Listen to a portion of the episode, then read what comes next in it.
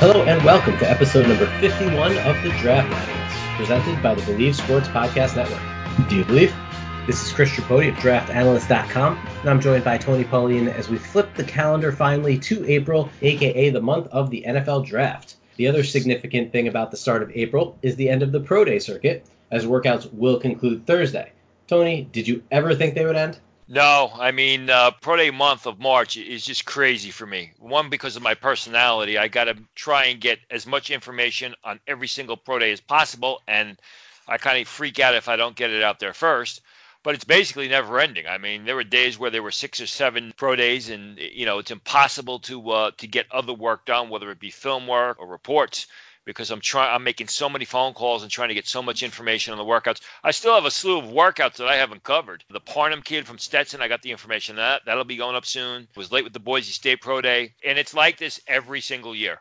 I mean, March is just, it's just nonstop go. You know, the funny thing is, is now as we get closer to the uh, draft, there's a lot of time on my hands. But did I ever think? I never did. I always get excited when it starts off. And then uh, in the middle of March, I'm just crazy out of my mind. So we're almost finished with it. That's a good thing.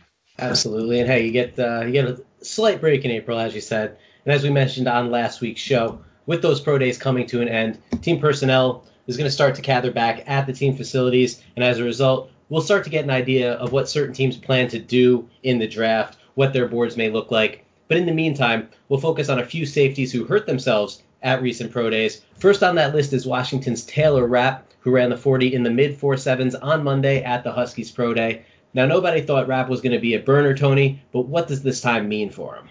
Well, I mean, he was always known as a strong safety type who really needed to play when the action was in front of him. What does the forty mean? It means no first round. He's not going to be a top thirty-two selection. It means that any thought or opinion that he could play free safety is basically out the window. It also limits the teams that would be willing to play him over the slot receiver. You just can't have a guy in coverage that uh, runs in the four sevens. Now, with the first round out of the question for Rapp, where do you think he ends up in the draft now? You know, he's still a very good football player. He's known as a leader on the field, and he's known as a quality prospect off the field. I think given the limited depth at safety, and I think given his film, I still believe he lands in round two, although it's probably going to be the second half of round two. Now, we previously reported that Alabama's Deontay Thompson and Christian Miller would run the forty during the Tide's second pro day, but on Tuesday, you tweeted that neither did. We'll stick with the safety theme for now. There are already significant questions about Thompson's long speed. What does not running the forty here do to his draft stock? You know, in my opinion, it kills any chance of Thompson being a top forty-five choice. I'm told that at that pro day earlier this week, Thompson posted a thirty-three inch vertical jump and a broad jump of nine feet ten inches. Those are poor marks, and that's just going to lead scouts to the belief that had Thompson run, he probably would have struggled to get under four point six five seconds. I'm told the Washington Redskins and the Los Angeles Chargers both had large contingents on hand for the workouts, and both were pretty pissed off that Thompson didn't run. Someone from the workout described Thompson to me as sliding down draft boards and not very athletic. Now, we need to be fair about it and tell both sides of the story rather than just beat up on Thompson. I'm told that scouts were alerted beforehand that Thompson would not run the forty. I'm also told that his wrist is still an issue. Remember, he had surgery for a torn ligament in his wrist, which kept him on the sidelines during the combine. I'm told it was a situation where he was unable to come out of a three-point stance for the start of the forty, as the pressure on the wrist would have just been too much. Now, could he have used his other wrist, his good wrist instead? I don't know. Would scouts have given him the opportunity to run the forty out of a standing start? Again, I don't know. But the bottom line is scouts were unhappy that they did not get a forty time on Thompson. So, like Rapp, round one is out of the question for Thompson, isn't it, since you said he's not really a candidate for the top forty-five anymore? Yeah, absolutely. You know, I think right now the best comparison for Deontay Thompson is former Tide safety Ronnie Harrison, who at one point was projected as a potential first-rounder, but tested poorly, and there were questions about his athleticism, and he ended up as a third-round pick in last year's draft as the ninety-third overall selection. Now, we'll interrupt the safety discussion for a second, and we will talk about Christian Miller. Obviously, he'd been dealing with a hamstring issue throughout the offseason. With that in mind, will not running the forty hurt his draft stock? It's going to, because scouts want to get a time on these guys, but I don't think it's going to hurt it as much as Thompson's. You know, remember, Miller is a senior. He's got a big body of work behind him compared to Thompson. you know, plus his marks of thirty-eight and a half inches in the vertical jump at the combine and nine feet ten inches in the broad jump were solid. I have Miller graded as a third-round prospect. I think by not running the forty, it may hurt him in the sense that he's going to be pushed into the third day of the draft, but the early third day, probably a fourth-round prospect. Now back to safeties again, but in a more positive light this time. Which player at the position on the back end is really moving up draft boards? Without a doubt, the fastest rising safety right now is Juan Thornhill of Virginia. A lot of people are comparing him to former first-round selection Byron Jones in the sense that Thornhill is checking off all the boxes in the pre-draft process and performing much better than expected.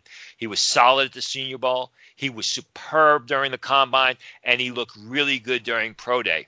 Now, one of the reasons Thornhill is moving up draft boards so fast is that scouts believe he can play safety or cornerback at the next level. He did play uh, cornerback at Virginia during his junior year before being moved back to safety uh, last year as a senior, also played safety as a sophomore. And while I have my doubts about Thornhill being a, a cornerback at the next level, teams think he can handle the position on a full-time basis.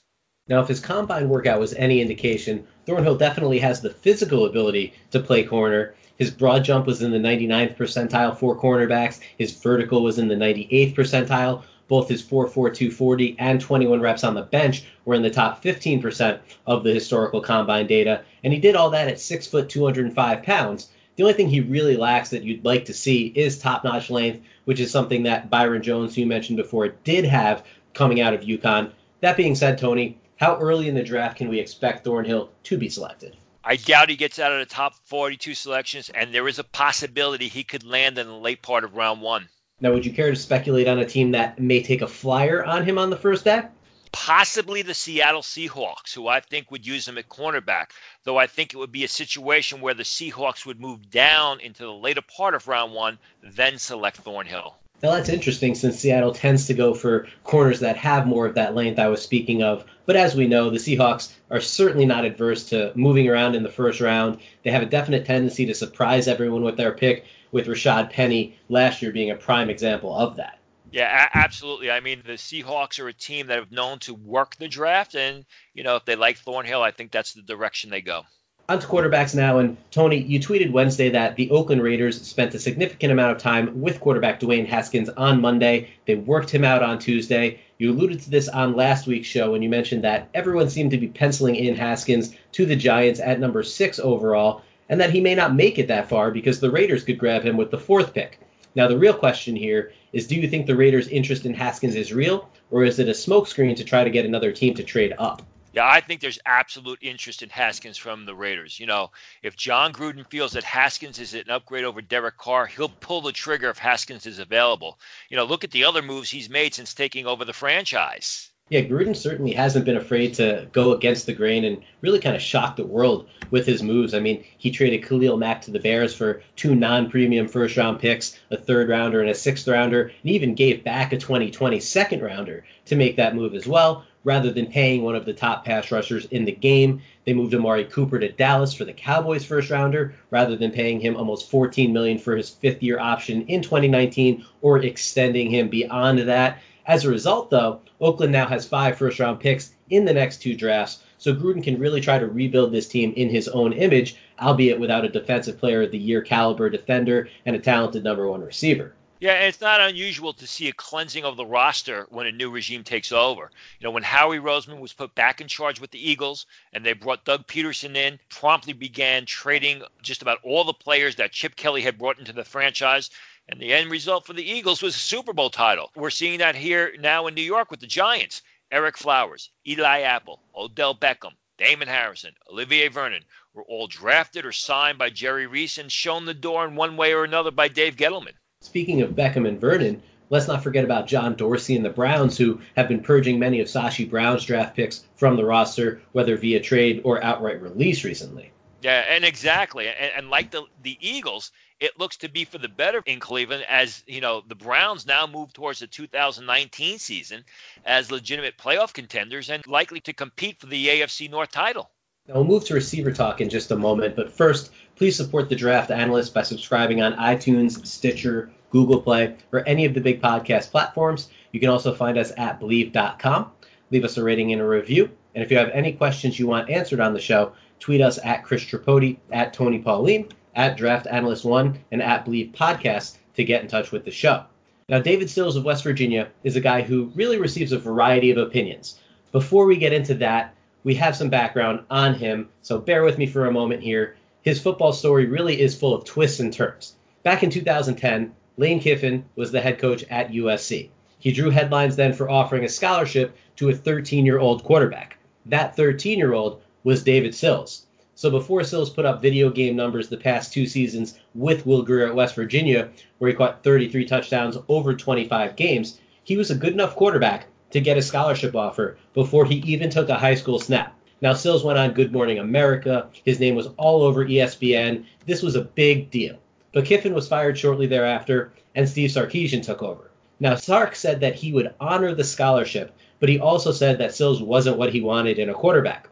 Now, Sills also broke a knuckle in high school, and it actually impacted his throwing release enough where he was never the same passer. In the end, he ended up at West Virginia with the intention to play quarterback, dabbled at receiver a bit for Daniel Holgerson as a freshman, and looked good there. Seven catches, one hundred thirty-one yards, and two touchdowns, but he still wanted to play quarterback. So he transferred to El Camino, which is a junior college in Los Angeles, and he had the plan to play for a season there and head back to the F B S as a quarterback. But at the end of the season, the problem was nobody was interested in Sills as a signal caller. Holgerson, though, really couldn't shake the glimpses he had from Sills at receiver as a freshman in two thousand fifteen. He brought him back aboard, thirty-three visits to the end zone later, and now we're talking about Sills as a legitimate N F L prospect. Now, incredible story aside, what have you heard about Sills' skills from scouts? Well, they grade him as one of the purest receivers in this year's class, which will come as a surprise to no one. But what is somewhat surprising is they love his upside. And usually when you use the word upside, it's reserved for someone who's a great athlete, but an unpolished football player. With Sills, it's a situation where he's a great athlete who hasn't played the position for all that long, as you just detailed. He came to college as a quarterback. Hence, they believe that Sills' best football is ahead of him, and he's just going to continually get better as he learns the receiver position. And it does make sense, rather than trying to harness the athleticism of a player who hasn't produced on the field and maybe more of an athlete than an actual football player. Teams are looking here at a guy who has succeeded at two positions in his past, obviously not quarterback at the college level, but this is a guy who is a football player. He's been a productive player at a new position with limited experience there. The question then becomes, how much more productive can he be with additional refinement as a receiver? And the question I have for you, Tony, is who are you hearing has the most interest in Sills to this point? Yeah, I'm told the New Orleans Saints really like Sills, and the Pittsburgh Steelers are in love with Sills. He'd be a great fit for both teams, but I could absolutely see the Steelers using a pick in the fourth round to acquire David Sills. Now, last week you mentioned that the New England Patriots and Green Bay Packers were potential landing spots for Andy Isabella out of UMass. Do we have any further updates on the diminutive slot receiver? Yeah, I continue to hear that interest from the Packers is high in Isabella, but the question is, would they be willing to use his second-round selection to draft him? They may need to, because I hear that the Arizona Cardinals really love Isabella, and they believe he'd be a great fit for their new offense. I first reported the Cardinals' interest in Isabella at draft analyst dot com immediately after UMass's pro day on March twenty-first, and I can tell you, the rumblings are just getting louder and louder, and from where we sit right now, I think the Cards could take Isabella at the top of round three. Switching back to defense here, linebackers are all over the board right now leading up to the draft. Have you heard of any who could be drafted earlier than people presently predict? Sione Takitaki of B Y U. There are some who feel he could land in the top sixty picks of the draft. I don't agree with that, but I think he'll be off the board by the end of round three. Now, why is Takitaki making such a late march up draft boards? Teams like his speed, they like his quickness, his instincts against the run. He's another run and chase linebacker who gets from point A to point B very quickly to make the play. Now, we talk often about the importance of interviews at the Combine. Takitaki missed much of twenty fifteen and all of twenty sixteen after being suspended. He was accused of stealing gear from the women's soccer and track teams, but he returned in twenty seventeen, a married man, got his career back on track. Does it seem like most teams are comfortable with his prior issues and feel that he's matured enough to overlook what happened three to four years ago? Absolutely. I've not heard any bad reviews from his Combine interviews. And, you know, to his credit, it seems Takitaki's learned from his past. Now, who are you hearing is interested in Takitaki? First, I'm told the Atlanta Falcons have a lot of interest in Takitaki. and they'll be looking to add some depth at the position in the draft. The Cincinnati Bengals also like Takitaki. He could be a contingency plan for the team if they lose out on Devin White early in round one. I'm told the Kansas City Chiefs also have a lot of interest in Takitaki. And personally, I just like saying his name. Same. I mean, that was a fun segment just because I just got to say Takitaki like ten times in a row. And I really, I really am not disappointed in that. But we're going to move on to Florida here, where we have some breaking news on one of their top-rated prospects. But first, let's talk about a guy we've talked a lot about lately, and that's Jakai Polite. He's obviously become quite polarizing after his truly disastrous pre-draft process. And I really don't say that lightly. The chatter on the pass rusher is all over the place. He's projected to be anywhere from a first-round pick to a fifth-round choice. Tony, can you clear the air for us a bit? I hope so. A couple things. You know, first of all, I'm told Polite is a reserved kid and was not expecting sort of treatment he received during combine interviews. And he, personally, he just shut down. He gave a lot of one-word answers, and it just seemed like an uncomfortable situation for him. You know, then there's the hamstring issue that has cropped up before the combine and his added weight. As I posted right after Florida's pro day, Polite added twenty-one pounds of muscle in the offseason because teams thought his playing weight of two hundred thirty-seven pounds was a little bit too light, which resulted in the hamstring issues and reduced quickness and speed. So there are a variety of things going on. Now, the question here is where a team's going to use him at the next level. Defensive end, he's going to stand over tackle. What's the deal? I'm told that all the three four teams, all the three four defenses are taking a hard look at Polite, and a lot of them are bringing him in for official visits. So he'll be standing over tackle at the next level. I would expect him to lose some weight and some of the muscle he's added in the past few months to get back down to a weight that he can comfortably handle. Where do you think he lands in the draft? I think in the end, Polite ends up in the second day of the draft. He's too talented a pass rusher to slip any further. You know, let's compare him to Randy Gregory, who was projected as a top ten pick in two thousand fifteen, but ended up late in round three. And Polite really has a fraction of the off-the-field issues that Randy Gregory did.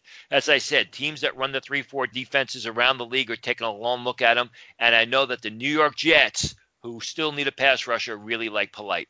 And hey, they could end up getting a steal on a guy who is a first-round talent in almost everybody's book before the pre-draft process, where certainly he's had his issues. But if the Jets can kind of get a discount on a guy like that, it may help them not regret striking out as much in free agency. Yeah, absolutely. Then this assumes that Polite's able to get his act back together. You know, he's able to get his weight down to something where he's comfortable and there's no hamstring issues.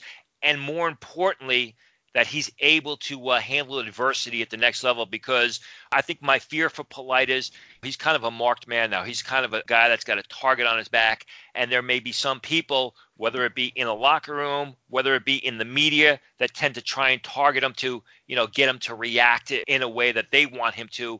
Hopefully he's able to put that behind him and, and be a productive player, because he was an enjoyable guy to watch on the college level. Now, we buried the lead just a little bit here, but Tony, what's that breaking news we mentioned earlier about one of Polite's college teammates? Yeah, it pertains to uh, offensive tackle Jawaan Taylor. Earlier today, I was alerted that there are medical concerns surrounding Taylor, which has raised a few red flags from a number of teams. Some are quite concerned about the situation, which was not explained to me in detail. I would expect to learn more over the next coming days, or if not the next week or so.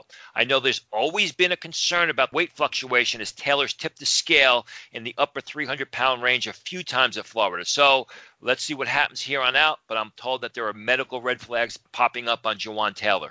Now, to his credit, Taylor was a quite spelt three hundred twelve pounds at the combine, so at least he came to Indianapolis in shape, unlike his teammate. Now, what does this Taylor news mean for Andre Dillard, who's another tackle set to go off the board early in the draft? Yeah, I don't know that Polite didn't come into the combine out of shape. I think he may have been in too big, too good a shape, or it may be a situation where he just added too much muscle and, and bulk to his frame. So as far as what it means uh, for Andre Dillard, the left tackle from Washington, good things, because Dillard keeps checking all the boxes. He had a terrific senior season. He looked good at the Senior Bowl. He performed well at the Combine. As as I posted just prior to this podcast, he impressed a lot of people during pro day. Dillard is the best pure left tackle in this draft. No one comes close. Every year at the Combine, I do a sit-down interview with New York Giants dot com, and they asked me if Jawaan Taylor was the best offensive tackle in the draft. I responded by saying that Jawaan Taylor would likely be the first offensive tackle selected in the draft, but two or three years down the road, I expected Andre Dillard to be the best tackle from this year's class, and I absolutely feel that way. Where is he going to be selected? I think the Buffalo Bills are going to give him a long, hard look and strong consideration with that ninth pick. He'd be an upgrade at left tackle over Deion Dawkins, who they then could slide inside to his natural position at guard, and it's always a good thing to get a blindside protector for a young quarterback like Josh Allen. And that's it for the fifty-first episode of The Draft Analyst, presented by the Believe Sports Podcast Network. Do you believe? If you're enjoying the show, please subscribe on any of the major podcast platforms and leave us a rating and a review. And feel free to ask us questions on Twitter that we'd be happy to answer on the show. Also, head over to draft analyst dot com to catch the tail end of our pro day analysis this week and everything else related to the draft, which is now just three weeks away. On behalf of Tony Pauline, I'm Chris Tripodi. Thanks for listening, and we'll see you next week.